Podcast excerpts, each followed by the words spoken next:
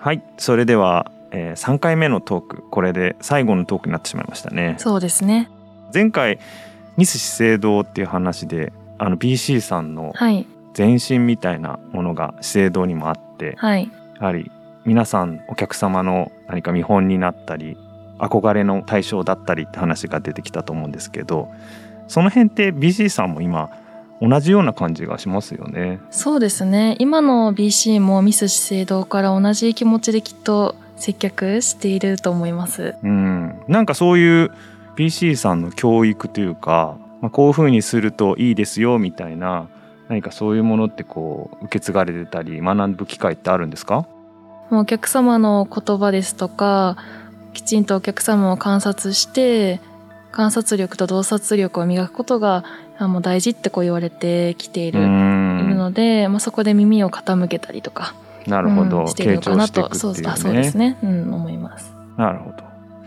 それでは今回最後の3回目なんですけれどもえー、どういった話をしていきましょうか？そうですね。ちょっと今日は大きな話をしようと思ってるんです。制度の未来のために自分たちは何ができるかとちょっと大きな話をしたいと思います。いや今一番考えなくちゃいけないところだし、はい、150周年ってことを考えたら、うん、今一度新しい制度に出会うために、うん、やっぱり考えたいことありますよね。そうですよね。でそのまあちょっと前振りみたいな話として、いわゆる資生堂スタイルと反資生堂スタイルってちょっと話をしたいんですけども、えっとなんだろうって皆さん思われると思うんですけども資生堂ってこうイメージとしてねちょっとこうクラシカルな会社こうおとなしい会社保守的な会社多分世の中の人が多く思ってらっしゃるのはそういうイメージだと僕はちょっと思うんですけども、実はそうではなくて時代時代にこう大きく自分たち自身をも否定するようなねそういう流れもあったということもちょっと例としてお話をしたいんです。なるほど、はい、僕なんか研究員をやっていて、うん、まああえてスタイルをつけるなら、うん、すごい反資生堂スタイルと自分では言いたいんですけど 吉田さんとかどういう感じなんですか？割とクラシックが大事。それともやはり反資生堂が大事みたいな私ですか、はい、私自身です自身が。私はあの好きなんですよ資生堂のクラシックなところっていうのは、うん、でもそうじゃないところに行かないとって常に割と思う方で、うん、怒られたい方ですね。そっちじゃないよって言われた方がなんかいいことになりそうな気がして。なるほど。あの予定調和じゃないところに行こうとするタイプかもしれませんね。確かに。そう考えると、この反資生堂ってどういうことってところをもうちょっと話進めていく、うんね、深めていく必要がありそうですね。それを話するために資生堂スタイルって何でしょうって話をちょっとしないといけないと思うんですけどもそれを象徴するのがですね山名洋という、まあ、1950年代から60年代に活躍したデザイナーなんですけどもね、うん、その人が作ったドルックスの広告があるんです。うん、非常にこう優雅で繊細でうんちょっと乙女チックでという、うん、そういういわゆる誰が見ても美しいなと思えるような女性像っていうのを作り上げたのが山名綾を、まあ、誰が見てもあこれを見たら資生堂の広告だなと分かるような広告、うん、でそれがやっぱり資生堂スタイル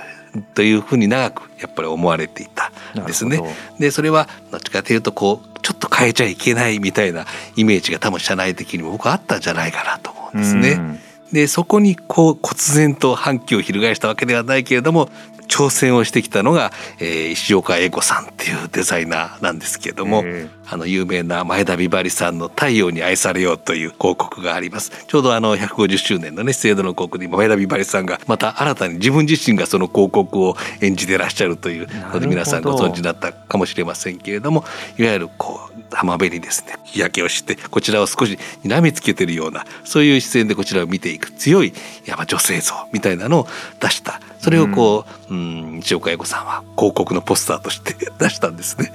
でまあそれは当時社内からですねいやこれはちょっと制度的じゃないだろうということで結構猛反発 があったんだそうです。でもいやもうこれからもそういわゆる制度らしさを自分自身が自分たち自身がこう壊していかなきゃいけないってことを石岡英子さんはガンとして譲らなかったんだそうですね。なんか今やはりその強いとか弱いとかっていうよりもやはり女性が一人の人間として当然一人だっていう事実自体はもちろんあるし、それが当然になりつつあるけどおそらく当時っていうのは、なかなかそういうところの概念っていうのが理解が難しかったり資生堂から出すってなると、抵抗があったってことなんですかね。多分毅然とした女性像っていうのはまじ素晴らしいことなんだけどもじゃあ60年代でそれが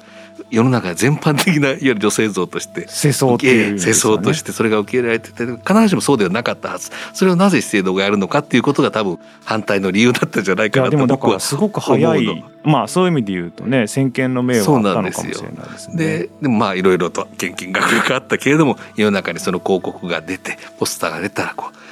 貼られると夜中にそれが盗まれちゃうと。いう社会現象を起こすような、えー、あムーブメントを起こしてあの資生堂のイメージっていうのはガンとこう変わっていったということが一つあるんですね。なるほど、うん。あの同じような時期にですねあの MG5 という、うん、あの男性用のブランドの広告があったあの大型犬と男性がこうクロスになっているような、はいはい、そしてあの銀と黒の市松模様のあのパッケージあれはあのリニューアルしてあのパッケージになったんですけどもあれも社内的には随分これはちょっと行き過ぎではないかと。ないか MG5 っていう言葉で意味がないんですよブランドには。あそうなんですか、ええ、あのそれは記号だったんですよ。なるほどで当時資生堂のブランドで意味がないブランドってなかったんですよ。あ それはこういかがなものかということで非常にこう献金額がこれも議論があったそうなんですね。なんかその実際に開発時についたコードネームみたいなものだったんですか、うんうん、多分ね多分そうじゃないかなと思うんですけども。後付けでなんかいろいろマーケティングなんとかとか言ってるんだけどもそうではなくて多分直感でつけたみたいなんですけれども、まあ、その銀と黒という模様もですね日本では古来その仏事の色だというふうなことを言う人がいて縁起が良くないと。でもそれはかっこいいんだとクラシックで、はい、なるほど、でもこう世の中にこうインパクトを与えてですねこれが非常によく売れたんですね当時。なのでそこも大きく男性用の化粧品というイメージを変えていったのもそのブランドだったと。そこの場合は、男性の化粧品っていうところに何かこう、違和感があったんですか？あのそれは多分一つはタイトルもう一つはそのイメージビジュアルですね。なるほど。それにやっぱり社内的にはちょっと抵抗感が早すぎるんじゃないか。今までとちょっと違うすぎるいわゆるなんだろうな普通の瓶にこうラベルが貼ってるというのとは全然違うあのパッケージイメージなんでただそういうフルブランド男性のフルブランドってまだその珍しい時代ですから、それを出す時にこれだけのインパクトが必要なんだってことで出していったというようなことなんですよね。男性がお店の中にあんまり入ってこられないから、うん、その等身大の男性のその CM に出てくださってた方の等身大のパネルみたいのをお店の入り口に置いて男の人がこう買いやすいようにしたとかだからコミュニケーションもその時に大きく変わったようですね。それも語り継がれていてなんか聞いてて思うのはこう会社で反対されたことほど今から見ると先進的で残っているものが多いから、うん、本当に資生堂スタイル反資生堂スタイルっていうものがある種エネルギーになって、ね、資生堂が今ここにまだあるっていう感じがして、もしかしたら資生堂スタイルだけでその時のジャッジで、MG5 が却下されていたら、資生堂もうないかもしれないなって時々思いますね。ね。あなるほど。そう考えるとこの150周年というところで、うん。うん、我々ももしかしたらこう新たに反資生堂スタイルってどんどん打ち出していくなんかこう大反対されるようなことをやろうっていう。か提案して反対されてみたいみたいな。あいい、ね、そういう人が出てくると、今いいんじゃないでしょうかね。確かに、まあ、どちらかというとどうしてもイノベーションと言いながら、うん、やっぱりいい子ちゃんな研究が出やすいっていうところはやっぱあると思うんで、うん、ここら辺でやはりこう反資生堂スタイルっていうのを打ち出す人がどんどん出てくるといいですね。そう、ね、そうあの面白い。あとサクセスフルエイジングっていう考え方を1980年代に打ち出したんですけども、うん、それは、うん、なんだろうな年を取るということはを肯定的に捉える。その年、うん、年齢年齢のその人自身の美しさっていうのがあるんだってことをセミナーの形であるいは商品の形で世の中に打ち出していったんですね。はい、要は価値観をまあ逆転させていくっていうのかな、うん、そういう活動も自身がやっていった。ということも一つのまあ結構イノベーティブな考え方だなと僕は思いますね。そうですね、今だと研究でもやはり、単純に、まあ、その見た目が美しいとか、若く見えるっていうことよりも、やっぱり生き方が素敵かどうかとか、気持ちがあ、えっと、美しくあるかどうかとか、まあ、そういったこともかなりあの研究のテーマとしてもやっぱ注目されているようなことあるかなと思いますね。今年のあの150周年の広告でも最後の方にこうシルバーヘアの女性が出てきます。すごくこう印象的なイメージが。あれに随分こうツイッターとかでも多くの人があの人は誰だろうって話題になってるらしいんですね、うん、まあ、それだけそういう生き方というものに対する関心がやっぱ高まってんだろうなと思いますね。うん、なんか BC さんから見てお客様の、うん、まあ、何年ぐらいやったかにもよると思うんですけどお客様の何か変化というか、はい、何か感じることってありますか？あそうですね私3年半ほど BC をしていたんですけれども、うんうん、まあ、3年半って多分ちょっと短いっていう、感じですがあの先輩の話からすると今まではそういうさっきの広告塔の人をあのイメージになりたくて商品を買いに来る方が多かった。だけども、うん、自分はこういうライフスタイルだから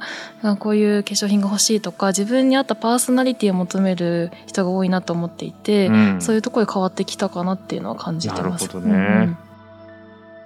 これまであの資生堂がこうどういうふうにこう新しい資生堂を作ってきたかっていう話を少ししてましたけど、まあ、最近でも資生堂のグローバル展開とか、いろんな変化があったかなと思うんですけどそ、ね,、のあたりはどうですか？そうですね。あの前回あの心臓の哲学の話をしましたけども一つ言ってなかった言葉があって、えーと、ブランドはですね世界に通用するものでなければならないっていう言葉をですねまだ小さな化粧品会社だった頃にですね心臓は言ってるみたいなんですね、うん、だからいろんな模索をずっとしていった。戦前もいくつかそういう展開もしようとしていったっていう記録があります、うん、戦後本格的にあの進めていったのはいわゆる台湾資生堂というところを会社を作って現地で製造をするとか、うん、そしてまあイタリアアメリカ全国にこうずっと広がっていった今も200カ国以上ですかね、うん、に展開していった。まあ簡単なことではなかったと思うんですけれども、うん、その都度その都度その現地の文化に合わせるようにしながらこうどんどん少しずつこう広がっていったという展開していったということ、まあ、それが今の、まあ、海外売上の方が今はねあの大きいということになっていますけれども。なんか本格的なグローバル展開っていうといつぐらいから始まって、やっぱりその1960年代あもうじゃその時からそれぐらいからですね。あそうなんですね、はい善という香水を出したのが1960何年だったと思うんですけどもそれは、えー、日本の高大寺絵巻をこうデザインにした本当純和風の,、あのデザインだったそれを輸出用としてあえて出してる。そういうなんかこうジャポニズム的なものを打ち出すっていう発想自体もちょっと新しくないですか、うん、1960年とかだと。オリンピックとかがあったんですね。なるほど。資生堂はずっとその欧米流というか外国風っていうのをやってきたんですけれども、やっぱりオリンピックで日本だよってなった時に非常に表現とかあのものづくりにもそのジャポニズムというか日本人がジャポニズムっていうのも変ですけど、日本回帰みたいなことはあったようですね。なるほど、うん時期的に万博とかもそうですか？万博とかもそうです。ね万博オリンピック60年代、うん、70年代いわゆるディスカバージャパンなんていうことをすごく言ってた時代がありましたが、うん、そういう時代と多分こうしてるんだろうなと思いますね。うん、あとあれですよね、うん、70年代かな、山口小夜子さんとかね。っていうモデルさん。ごめんなさい。どんな方でしたっけ？ヨーロッパの人から見た日本女性の美の権下みたいな人で、えー、黒髪のおかっぱ。はい、切れ長の今でもありますもんねそう。いう、ね、っていうのをもう体現されてたモデルさんがいらしてその方とこう専属契約をしてなるほど。その「善」とか「こと」とかっていう、うんうん、えー、まあ、ポスターすごい美しいポスターを作っていたのも70年代かな、ね、と思いますね。その辺はやはり衣装部とかが活躍してっていう、はい。はいはい、なるほど。その頃はもう宣伝部かなと思いますけど。名前は宣伝部。とか宣伝ですけども。結構先鋭的な広告表現をたくさん出してたのはやっぱ70年代ぐらいですかね、うん、60年代70年代だと思いますね。なるほど、うん、なんか私なんかさっきの、まあ、反資生堂とも絡むんですけど、うん、70年代に小学生とか少女だったので、うん、資生堂の広告がもう美なんだと思い込んでるから、その、超東洋的な美ビューティーとかを見てこういうふうに大人になったら私もなるのかなみたいな勘違いをするぐらい資生堂のポスターはよく見てましたし、うん、あのセルジュルタンスの CM だとかそういうのもお茶の間に流れていたわけで美美がこう洪水のように来るみたいなこれが資生堂だっていうふうに育っているからそれがもともとの資生堂だと思い込んで日本で生まれ育つと、そういう少女もたくさんいたので、反も性もなく資生堂ってそういうなんか見たことがない美をこう浴びせかけてくる会社っていうふうに私は思ってたんですよね。なんかでもそういうふうに考えるとこれ言っちゃうといろいろ問題あるかもしれないけど今のその資生堂の美の牽引力ってちょっと弱くないですか、うん、当時ってあの 雑誌とか広告とかが情報の全てで、うん、元となる情報が少なかったからやっぱりどこの誰が何を言ってるかってすごい分かったと思うんですよね、うん、だから資生堂の情報がつつ裏裏までこう届いてこれが美ってやれたんですけど今ってここ2 3 0年でしょうけどいろんな情報の取り方ができたし、うん、まあ、美容雑誌もいっぱいある美容ジャーナリズムっていうのもあるそんで SNS も出てきたっていうふうになるとやっぱり一人一人見る情報も変わってくる中で資生堂はこれが美だと思いますっていうことに意味がなくなってきたというか、まあ、必要がなくなってきたのかなというふうには思いますね。まあ、だからどっちかですよね。その一つは増えてきたコミュニケーションチャンネルに合わせてどんどんアプローチしていこうって考えるのか、うん、それともパーソナライズされた個人個人の美しいって思うことを、まあ、そのままなんて寄り添っていくようなアプローチをするのか、うん、なんかその辺のところがこうもちろん決まってはいないだろうし、うん、まあ、ある種の反資生堂スタイルが求められるかもしれないし。そうですよね。だから結局お客様なり使ってくださる方なり資生堂に関わる人が嬉しいなって思ってくれるのは何かっていうことだと思うので、当時は素敵ななんていうか夢を見るっていうことを差し上げてたのかなと思うんですけど今はじゃあ私はどうしたらもうちょっと健康で幸せになれるのって聞かれた時になんかその人に対して答えがあるとか、うん、そういったことが資生堂の美になるかもしれないですしあの考え方はいろいろあると思うので、ね、研究対象もものすごく増えてきてると思いますし、うん、なんかますます楽しいなとビューティーの世界が楽しいなと思いますね。これからのところもいっぱいありますよね。うん、なんかこう最近もイノベーションっていうことをやはりこう言われてたり求められてるした中、してきてる中で、そうするとこう未来の資生堂のために我々ができることっていうのを考えると、まあ、いろいろなアプローチがあると思うんですけど、もし、まあ、話せる範囲でなんかこんなこと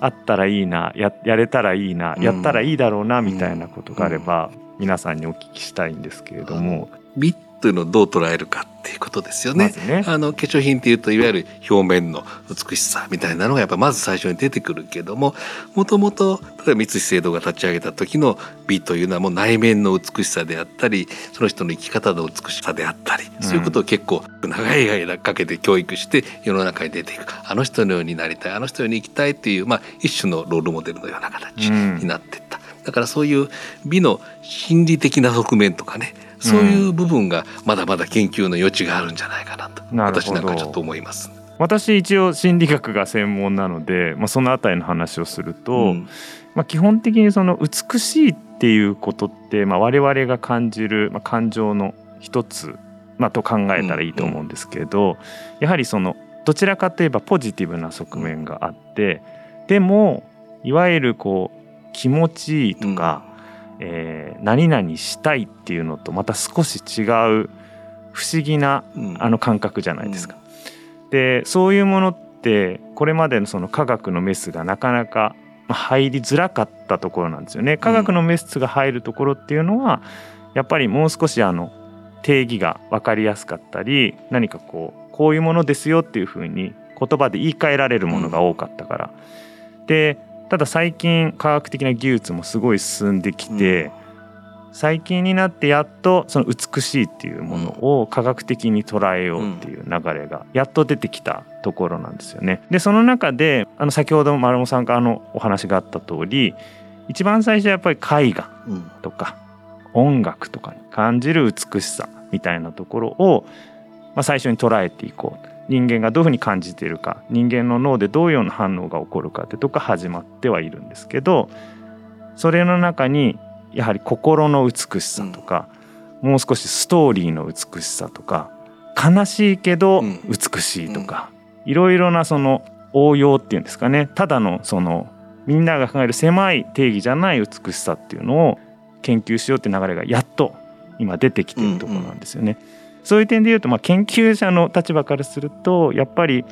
資生堂はキーワードは何ですか？って聞かれたら、うん、やっぱり美しいあるいは美っだって答えるだろうし、うん、なんかそういうものの定義とか美しいって何だろうってことを考えること自体が研究として大事なんじゃないかと常々思ってて。どうしてもやはり企業の研究ってなると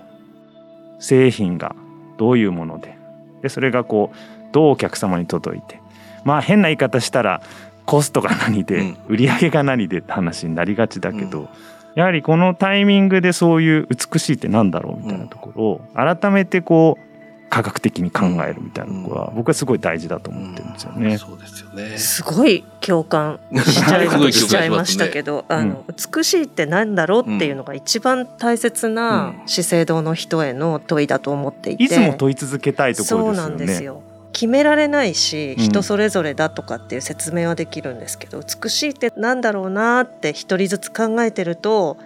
あの話もできるし、うんうん、資生堂の考える美って何ですかとか言われても何の答えもこう分かるようで分からないんだけど、うん、そのトータル的にこう世界にある美しいとは何なんだろうなっていうのを考える会社であるっていうことがものすごく存在の大きな意味を持つと思うしだから顔のことじゃないし人間の表面のことではないかもしれないっていうところを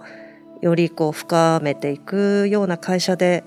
あったらすごく素敵だなって今思いました。よかったです、うん、なんかでもなんか前どこかで美について少し話す機会があったんですけどその僕が話したっていうよりもみんなで話す機会があったんですけどやっぱりあのすごい面白いのは僕なんかが先ほど話したような科学的な視点だけじゃなくて例えば建築とか、うんうんうん、なんだろうコップ一つコーヒーカップ一つ取っても本当にこういろんなとこから美ってこう見ることができる言葉だからいろんな人が自分の美に関するストーリーを話しただけでもすごい示唆が深いんですよね。やっぱり資生堂は資生堂でもちろん研究所もあればそういういろんなマーケティングとか宣伝部とかあるわけだからそういう人たちからいろんなこう意見を集めてくるとなんかやっぱり少しずつこう形が見えてくるものもあると思うしなんかその辺は大事ですよね。ねそう思います。あの垣根なくしたいっていうのがありますね。やっぱり組織が大きいので、どうしてもねねどうしても縦に割れてますけど、なんかこういうことをきっかけにその美しいってなんだっけっていう話をしながらこうそういうところから新しいことが、うん、発想が生まれるっていうのはもうもう150年前から分かってるんで、あのそういうことをしていけたらしていきます。そうしましょう。はい、しましょう。します。そうそうそうそうしますと宣言して。うん、はい。はい。はい、それでは、えー、最終回のトークもここら辺でおしまいにしたいと思いますけれども、えー、いろいろ話しましたね。そうですね。はい。なんか感想としてはどうでしょうか？桜井さんは深まった？深まりましたね。今までは商品を通してもうお客様を見ているって経験が多かったんですけれども今日は歴史的な面からあとはこう心理的な側面も美意識っていうのを感じられたので、まあ、本当はもうちょっとお話をしたいところなんですけれども、時間がなくなってきてしまったので。はい、はい、ありがとうございます。はい、ありがとうございます。丸茂さんの方はどうでしょう、あの一番僕今回の1回目の最初にあの制度ってどんな会社かっていう話をして変わらないために変わり続けてきた会社ですっていうことをあの今言ってますって話したんですけども3回通してやっぱりそのことを僕は3回言い続けてきたような気がします。いろんな事例を通して、ね、あここがターニングポイントだったなとかあここは大事に残してたんだなとかそういうことが今改めて自分の中で分かったので、うん、これからの将来がねあの、うん。多分これは一人一人の中にあるなってちょっと希望みたいなのを感じましたね。なるほど、はい、変わらないことと変わることって、はい、実はね同じようなそうなんですとこなんです、ね、そうなんですそうなんです。ありがとうございます。吉田さんはどうでしょうはい、えー、楽しくお話をできていい機会でした。話したいないこととかないですか？えっとですね150年史っていうのを今編集してましてえっと、今年資生堂が150周年を迎えたんですけれども、え、そのことまでしっかり書いて来年の秋に、えー、発行する予定であの残念ながらこれは基本的には社内用の書物なんですが150年の資生堂のその変わってきた歩みをつぶさに克明に記そうと今頑張っています。でその中でまあいろんな失敗や成功を今私も学んでいるのでそこから未来に残すべきことっていうかこれからの人がやったらいいようなことを探してあの会社の中に広めていくっていうのも私も仕事かなと思っているのでまた呼んでいただいて お話ししたいなって思いました。今日はありがとうございました。ありがとうございました。ありがとうございました。岡崎さんどうでしたか？そうですね。やはり先ほどもあったように変わらないことと変わることは実は1枚のコインの裏表であることとか、えー、資生堂スタイル、えー、反資生堂スタイルっていうことも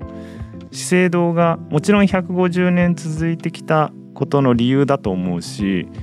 これからの資生堂を考える楽しみっていうのもそこにやっぱりあるんだと思うんですよね。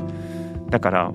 もう何を言っても反資生堂スタイルをちょっと自分としては実践していきたいっていうそんな気持ちになりましたね。はい。本日もお聞きいただきありがとうございました。番組ではお便りを募集しています。詳しくは番組概要欄をご覧ください。また、ハッシュタグ、ピのひらめきでのツイートもお待ちしております。次回もよろしくお願いいたします。ありがとうございました。はい、ありがとうございました。なんか研究したいですね。研究したいですね。